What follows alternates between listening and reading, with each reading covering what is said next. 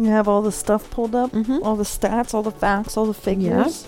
Got it. Feels All like- here. I feel like we're on ESPN. I know. Like Get your cue cards ready.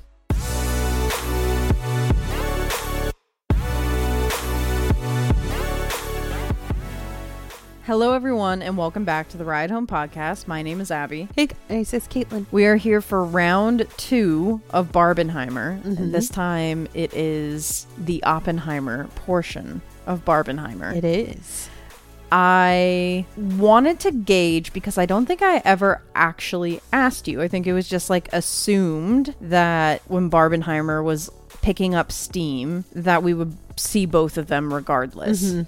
And I never actually asked you, did you want to see Oppenheimer? Yes. You did. I Okay. did. No, I I, definitely I did. literally just like booked the tickets because I was like, oh, well, we're No. going. no, I definitely did. I really like Chris Nolan's work. Uh huh. And even though I would not normally be interested in a historical biopic hmm of this nature as it pertains to politics and I was gonna say if it's Elvis, sign you up. yeah, I was gonna say it, it. Of course, depends on the brand of Right, biopic, but right. something like this that's very heavily steeped in military and combat and yeah. science and not usually my thing. Mm-hmm. Um, but the cast definitely piqued my interest, and Chris Nolan. Like I said, I really enjoyed. You're on a first name basis with him. You're on a nickname basis. listen, with him. listen. I've been watching a lot of TikToks Uh-huh. of interviews of the cast of Oppenheimer, and they all refer to him as Chris Nolan. So I feel like I also can call him Chris Nolan. You guys are really close. It's really just because I keep seeing it on my For You page on Okay. TikTok. It's not like I don't assume first name basis with him. It's just Maybe you do. I just didn't. We just didn't know. not really. But yes, I did want Okay. to see Oppenheimer. I think I was probably more excited to see Barbie. Mm-hmm. but definitely did want to see Oppenheimer. I felt like just how everyone was talking about it, the buzz, like it was just Mhm. like very interested to see what the hype was about. Right. I think for me, shockingly, Oppenheimer wasn't something that I was like desperate to see. Mm-hmm. I think I wanted to see it because I think I've seen everything Florence Pugh is in. And so I was like, ooh, she's in it. Yeah. And as the days got closer to Barbenheimer weekend, I looked at Christopher Nolan, Chris Nolan. I look at Chris Nolan. We call him Chris. Yeah.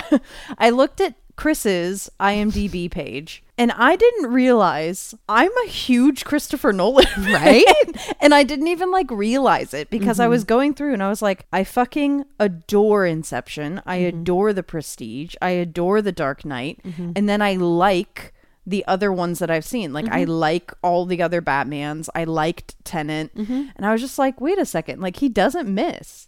He really rarely does. And I haven't seen Interstellar because, mm-hmm. fun fact about me, mm-hmm.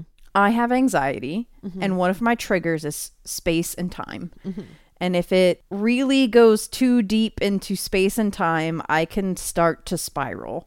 And when Interstellar came out, I was told by not only you, but I was told by you and like every other person in my life that saw it Mm-hmm. to like avoid it. Mm-hmm. But I know a lot of people love that movie too. So I trust that it's also very good. Interstellar was great if you're not afraid of space and time. Yeah. so turns out I'm a Christopher Nolan fan. Apparently. And then obviously as the reviews came out for Barbie and Oppenheimer and and we saw the buzz that Oppenheimer was getting, I was so like internally upset that we waited for Saturday because I was I just like, oh my god, I need to go see it. I know, I know. I was too, but I think I know a lot of people were talking about doing a double feature. Mm-hmm.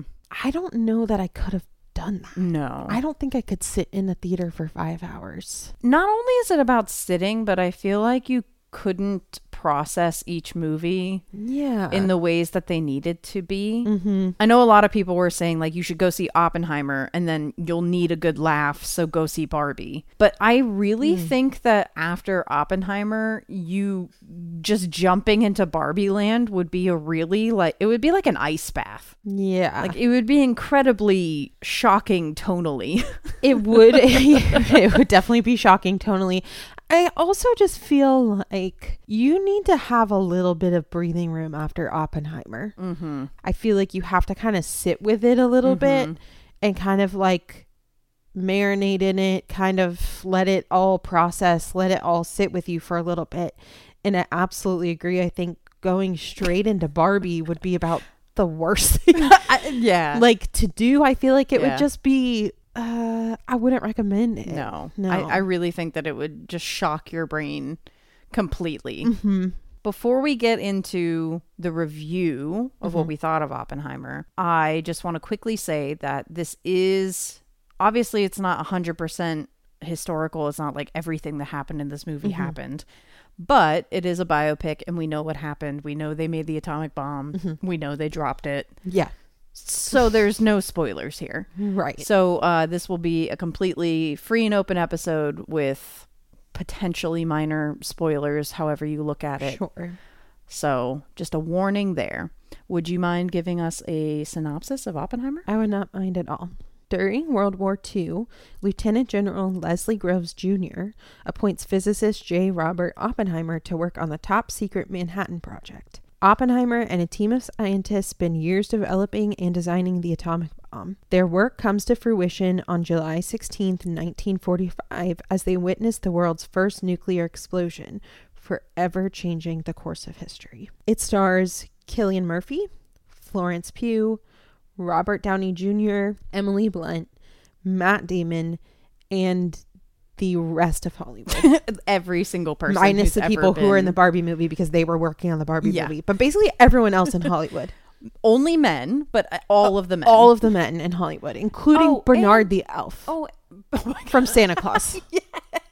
We can't leave him out. Not only is Bernard the elf from the Santa Claus in this, but also like four previous Nickelodeon stars are in it. Like the, the- I think his name is Nick Wolf. I want to say, Uh-huh. and he was in Hereditary. He was in it. Oh yeah. mhm. and Josh Peck was the one that detonated the first atomic bomb.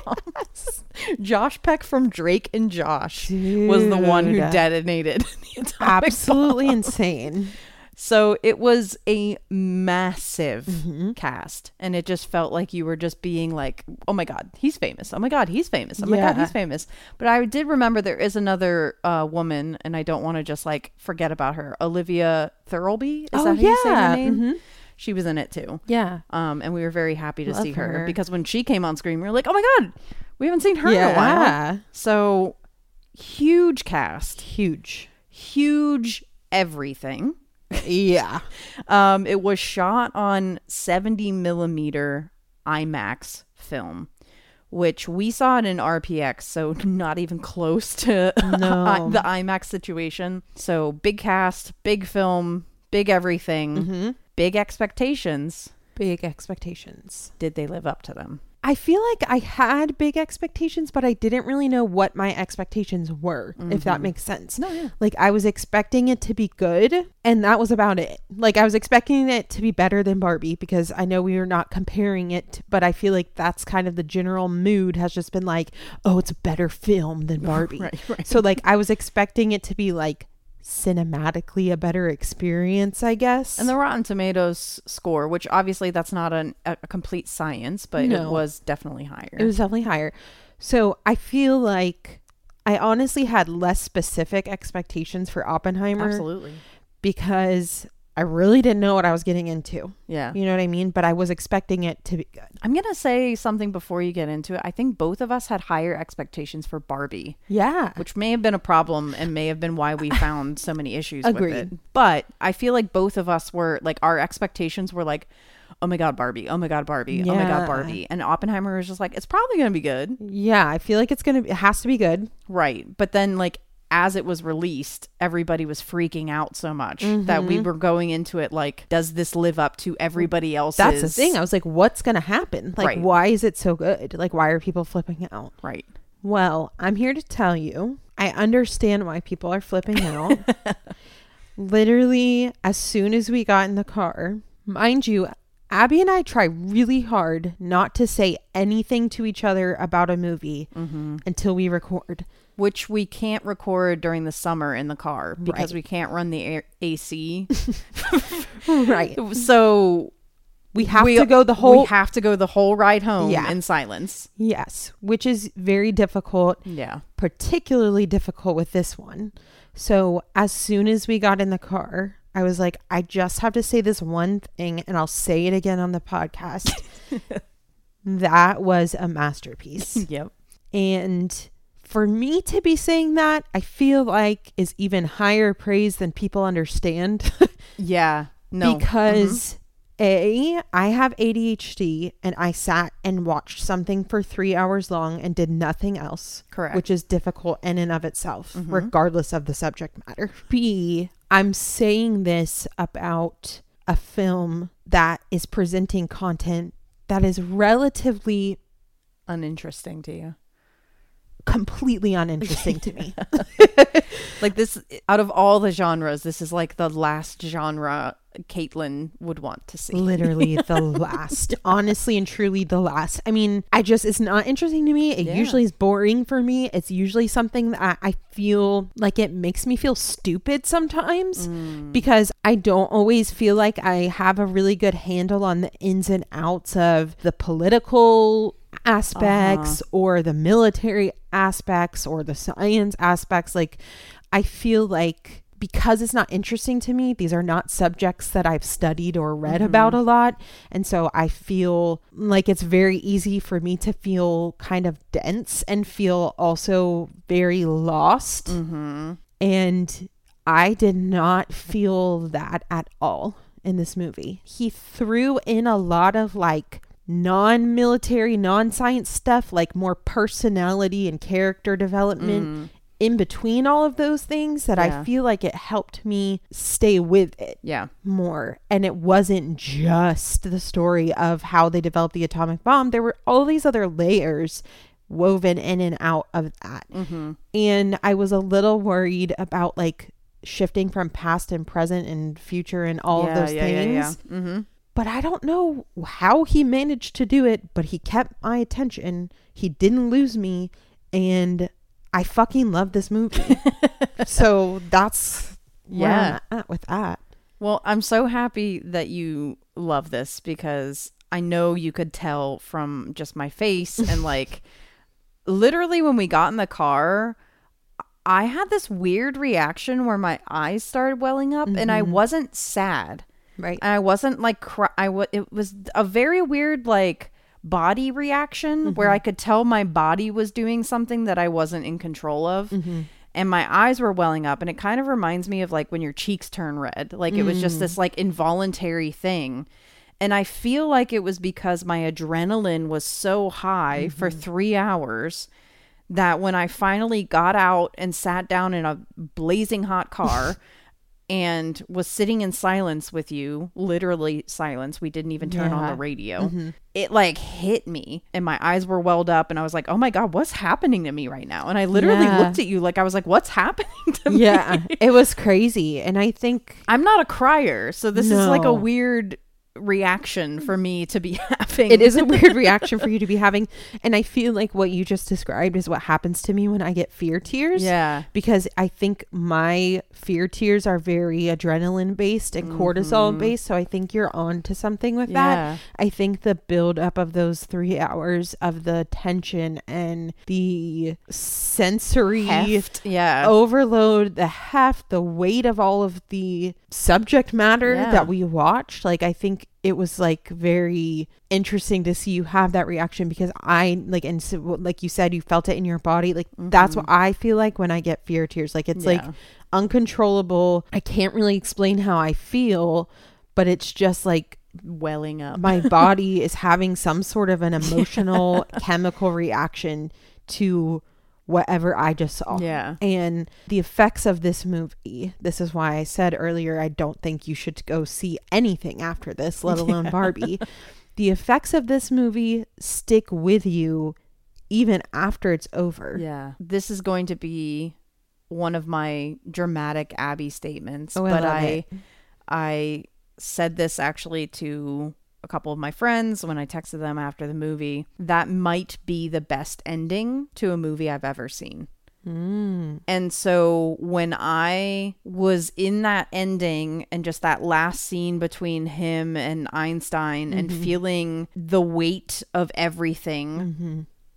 I felt all of those feelings of like guilt mm-hmm. and dread and the what ifs and the did they do the right thing? Did they fuck did the they entire fu- world up? Yeah, did Like- they are they gonna end the you know? And so I think I felt like Christopher Nolan and especially, and I think you'll agree with me, Cillian Murphy, Mm. delivered a movie and a performance that was one of the most visceral expositions of guilt I have ever seen. Yeah. And as two people who were raised Catholic, I'm crying. yeah.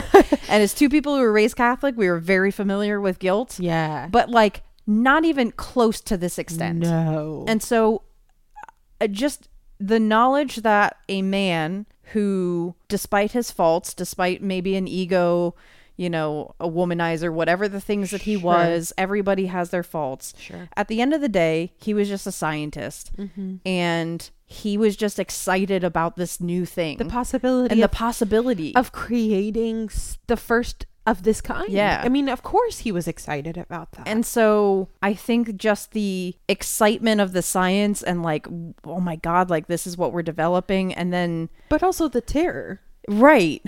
but I don't think it really set in for them until after. Mm-hmm.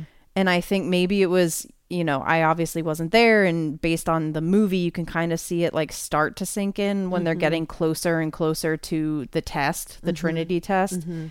But I do know from a just a basic understanding of Oppenheimer as a person, he did feel incredibly guilty about Hiroshima and Nagasaki. And so I thought Christopher Nolan and again Cillian Murphy did such an excellent job that honestly, it was fun and interesting watching this like group of scientists like figuring stuff out together and you know this race for time kind of situation Sure. it was almost like the avengers of like scientists where it was like. Einstein's there, Neil Bohr's is there, and Right. Mm-hmm. you know, and there's these names that you recognize, and you're just like, oh my god, like he's here, he's there. I didn't know he was a part of that. That's Right. crazy. But there was this moment that shifted as we were leading up to the Trinity test, and it Mm-hmm. was actually a moment where we saw Oppenheimer like feel guilt for the first time Mm-hmm. about it, and from that moment to the Trinity test to the rest of the hearings with I don't know his first name, but Strauss, Uh huh. and throughout to the very end, that was maybe the best hour and a half, two hours I have ever seen mm-hmm. of a movie. So like the first half was like all well and good, and it was like a good movie, like a like a B plus. Mm-hmm. The rest of it was just incredible, out of mm-hmm. control, insane. So I am going to completely agree with you and label this a masterpiece in my mind. And like you said, it's it's not just Christopher Nolan Yeah, no. that made it a masterpiece. Cillian Murphy's performance is quite possibly one of the best performances I've seen. yeah. Every time I think about him, I start tearing up. If he doesn't get an Oscar for this, I'm gonna like flip a table. I'm gonna lose my shit if Yeah. he doesn't get the Oscar for this. Speaking of Oscars, quickly, I'm just gonna say I think Robert Downey Jr. is gonna get a nomination. Oh, I think sure. Mm-hmm. Emily Blunt is gonna get a nomination, and I think Cillian Murphy is gonna get a nomination. Yeah. Whether those others two win or not, I don't know. But Cillian Murphy better fucking win. He better get the Oscar because he deserves it. yeah. And the poor man only ate almonds every day and like didn't do anything. And he, mm-hmm. you know, put himself through a lot to do this performance Yeah. and it paid off, obviously. And like you said, Emily Blunt gave an amazing performance. The one scene of her in the hearing Jesus. in like the closed door hearing, not like Uh-huh. the, a big hearing. And in that closed door hearing, I was like, you know, I like Emily Blunt. Mm-hmm. I like her a lot as a person. I've like met her in person. She's a very nice human being. Mm-hmm. And I've just never seen her in something that I've thought like, wow, what a great actress. Sure. She's just, you know, She's, okay. She's good. Yeah. And in this, I was like, holy shit, Emily. Like, Mm-hmm. what were you holding back? Like, she better get a lot of offers after this for some much better roles because I was very surprised at how strong of a performance she gave. also same with Robert Downey Jr. though. Yeah. No, absolutely. because uh, in my head he's just Iron, Iron Man, Man. and Yeah. like that's not like any sort of award-winning performance. I mean, he's funny and he's charming, and I love him as Iron Man. yeah. But I can't say that I've ever seen him in anything either where I was like, "Damn, okay, pop off." And yeah, like, yeah, yeah. I feel like this he was completely elevated in this movie Mm-hmm. and obviously we have to like nod all of that to Christopher Nolan yeah. because I think he was able to accomplish so much with so many people in this film that it's almost like hard to wrap my brain around how he made this happen. There's not a bad performance in the book. There isn't. What's crazy too is that like Albert Einstein just looks like Albert Einstein. Like, Yeah. he just looks like he's like he cast the real Albert know, Einstein.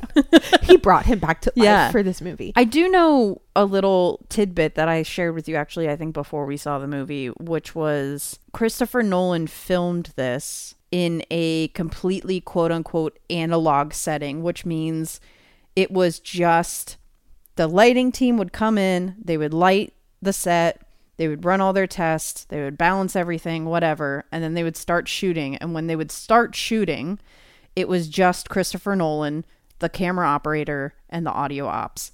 And they hmm. did not have a video village, which is a feed that goes to multiple cameras so that everybody can sit there and watch. And mm-hmm. I'm sure there were like producers on set, but Sure. it was a much more closed set mm-hmm. and there weren't hundreds of people watching you from the from the wings and I think mm-hmm. they filmed in a lot of natural settings so like actual rooms instead of like a stage built to look like a room. sure. And so I feel like that atmosphere would allow any actor to give a much more in tune mm, mm-hmm. performance because there's no distraction.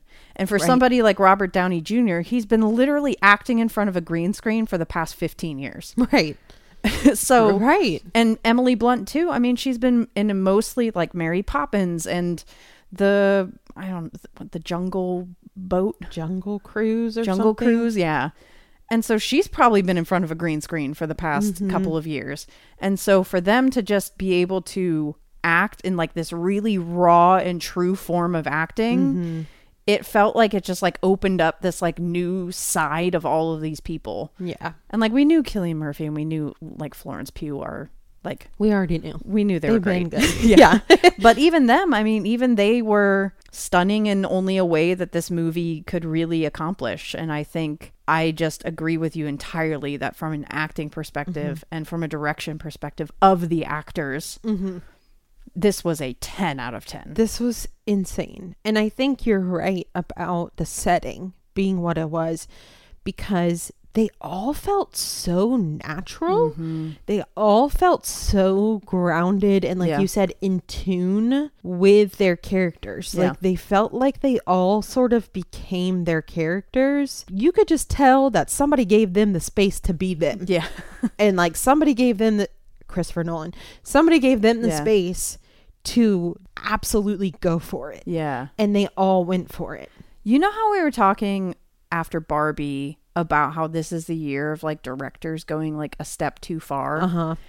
I feel like this is Christopher Nolan being like max level Christopher Nolan, but without going too far, I was gonna say he found the sweet spot. He found the sweet spot. he he elevated himself as well because I will say I think this film is better than any of his other films. Oh, by far. Yeah. but he elevated himself without taking it too far and he pushed the limits with it being a 3-hour movie about Yeah. something so heavy and so like meta. You know what I Yeah. mean? Like the Yeah, yeah, whole yeah. thing. He absolutely pushed it, but he somehow fucking managed to make it work. He somehow managed to finally work out the kinks of telling time differences Mm-hmm. also because obviously in Memento and in Inception Yeah. and in Tenet there's a common theme there that mm-hmm. he likes to play with time. Sure. And Interstellar I haven't seen it, but you know, he loves to play with time and I felt like this was he like finally understood like okay, this is this is what like caught people up in the Yeah. other ones. And Tenet, I know a lot of people don't like Tenet and they thought it was a little bit of like a trip up.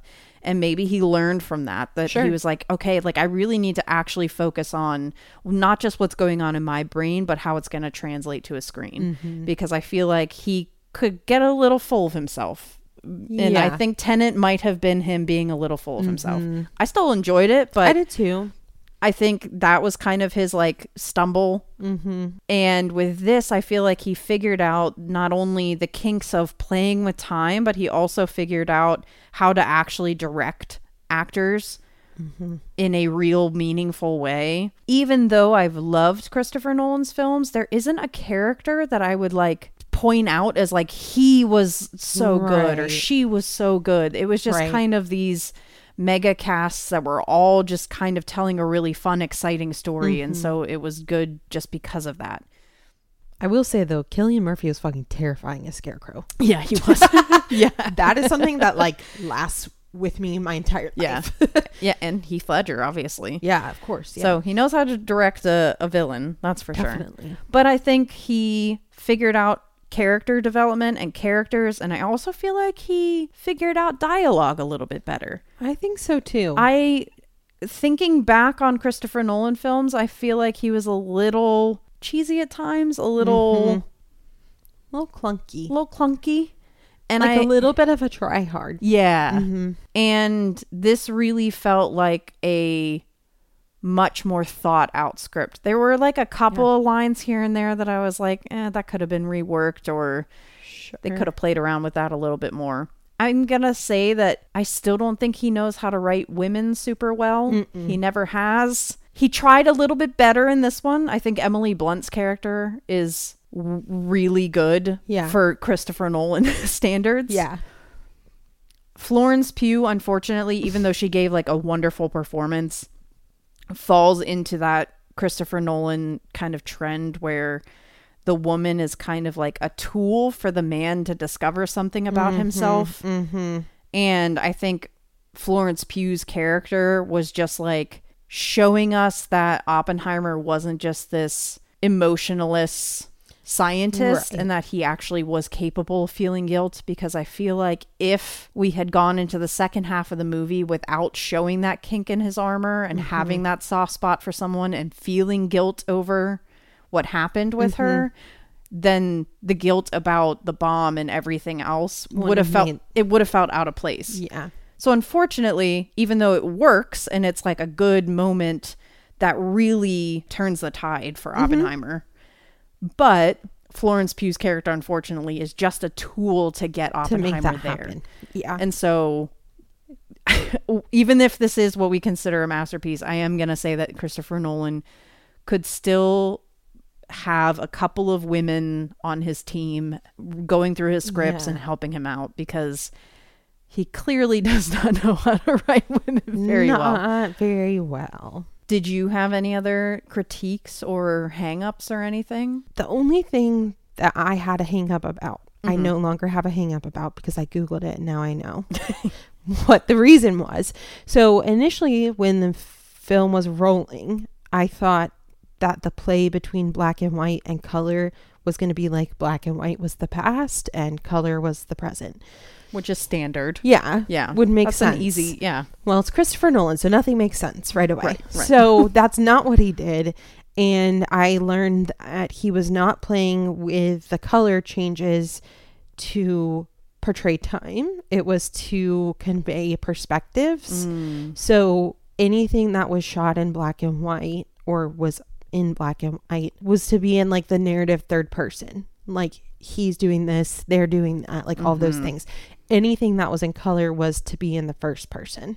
So I thought that was really cool because Yeah. when you know that after the fact, Mm-hmm. like it kind of helps put everything together and it helps because like I said earlier, I wasn't confused, I didn't get lost, but there were some things where I was like, wait, why is it in black and white now? You know what I mean? Like there Yeah. I was a little bit confused about why we were jumping back and forth from those. If it wasn't past and present, like Yeah, what yeah, is yeah. it for? And so knowing that now, like that makes a lot of sense Yeah. there were times where we're like, well, why are they here now and why is he here? So it- Mm-hmm. it was a little bit tough at times to kind of keep track of it all and like the timelines.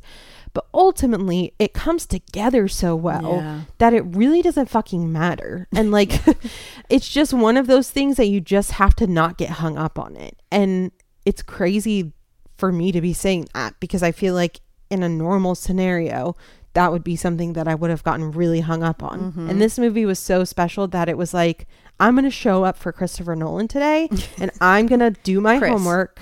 I'm going to show up for Chris and I'm going to do my homework and I'm going to know. Mm-hmm. Another reason why I think I did put in so much work is because NPR scared the shit out of me.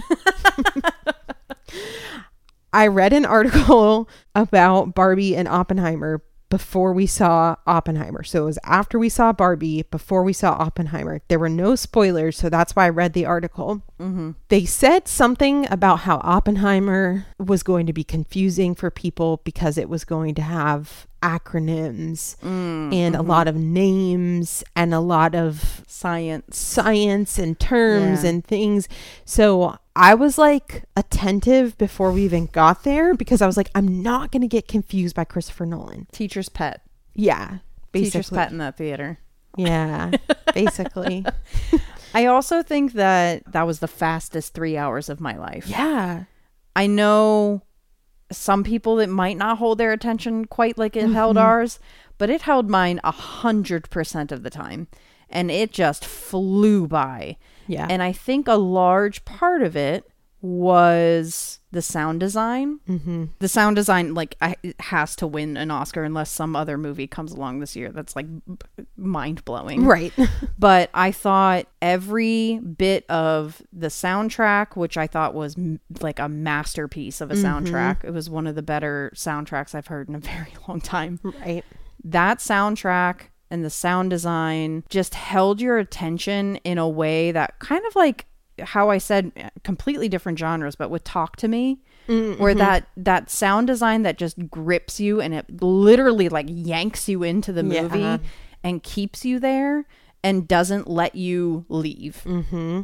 And I was just locked in the, the whole time. No, I was too. I mean, it's like you're in this vortex of sound and Yeah. motion and visuals. and, and emotions and it was just unlike anything I have experienced in a very long time at the movies. Before we wrap this up, I just need to say that even though I proclaimed that this might be one of my favorite endings of all time, Mm-hmm. the ending thing I'm like vacillating on like is it like one of the best is it not like whatever. Mm-hmm. There is a scene in this movie that is in my top 5 favorite movie scenes of all time, Okay. and it is the gymnasium scene. Mm. When Oppenheimer is delivering a speech shortly after the bombs are dropped. Mm-hmm. the cinematography, the effects that they used to represent his guilt and anxiety that were very simple. It was just the lack of focus and Mm-hmm. that like kind of jerky jumping behind him that you know you could feel what he Rattled. was feeling. You Yeah. could feel rattled. But the sound design of that scene, the effects of that scene, Mm-hmm. the acting in that scene, the music in that scene, Mm-hmm. the content of that scene, all together. After it ended, I literally went Yeah. like I had to exhale after that Mm-hmm. because what I said before earlier in this episode, it was the most and that scene was the most. It Mm-hmm. was the most visceral exposition of guilt and everything that comes with that guilt Sure. in one scene. And I that in that scene in and of itself is a masterpiece to It me. really is. Yeah. And so I think we can both agree we can. what the popcorn score is for this movie. we can agree. Large popcorn. It's a large popcorn. best movie so far this year. Best movie so far this year. I'm excited to see what this does during Oscar season. Me too. I'm very excited to see. I want a clean sweep. Don't disappoint me. Our boys are going to war. That does it for us. Mm-hmm. If we can say anything, go see Oppenheimer. Go see Oppenheimer. Please see it in theaters. If you can see it in RPX Please. or, IMAX, anything any sort of elevated v- viewing Yeah. experience, we do recommend. We will not be back next week. Okay. But you will have an episode to listen to if you go to the movies because on the 28th, Talk to Me has its wide release. Mm-hmm. And we already dropped the episode. We will post it again after it gets released. I cannot express to you guys if you are a horror fan, please go see this movie Please and then check in with us, talk to us, talk to me. talk to us. Talk to us. so we will repost that and then I'll let you guys know what our next episode is on Instagram. So until then, have a good week everyone. We'll see you next time. Thanks for joining us on the ride home.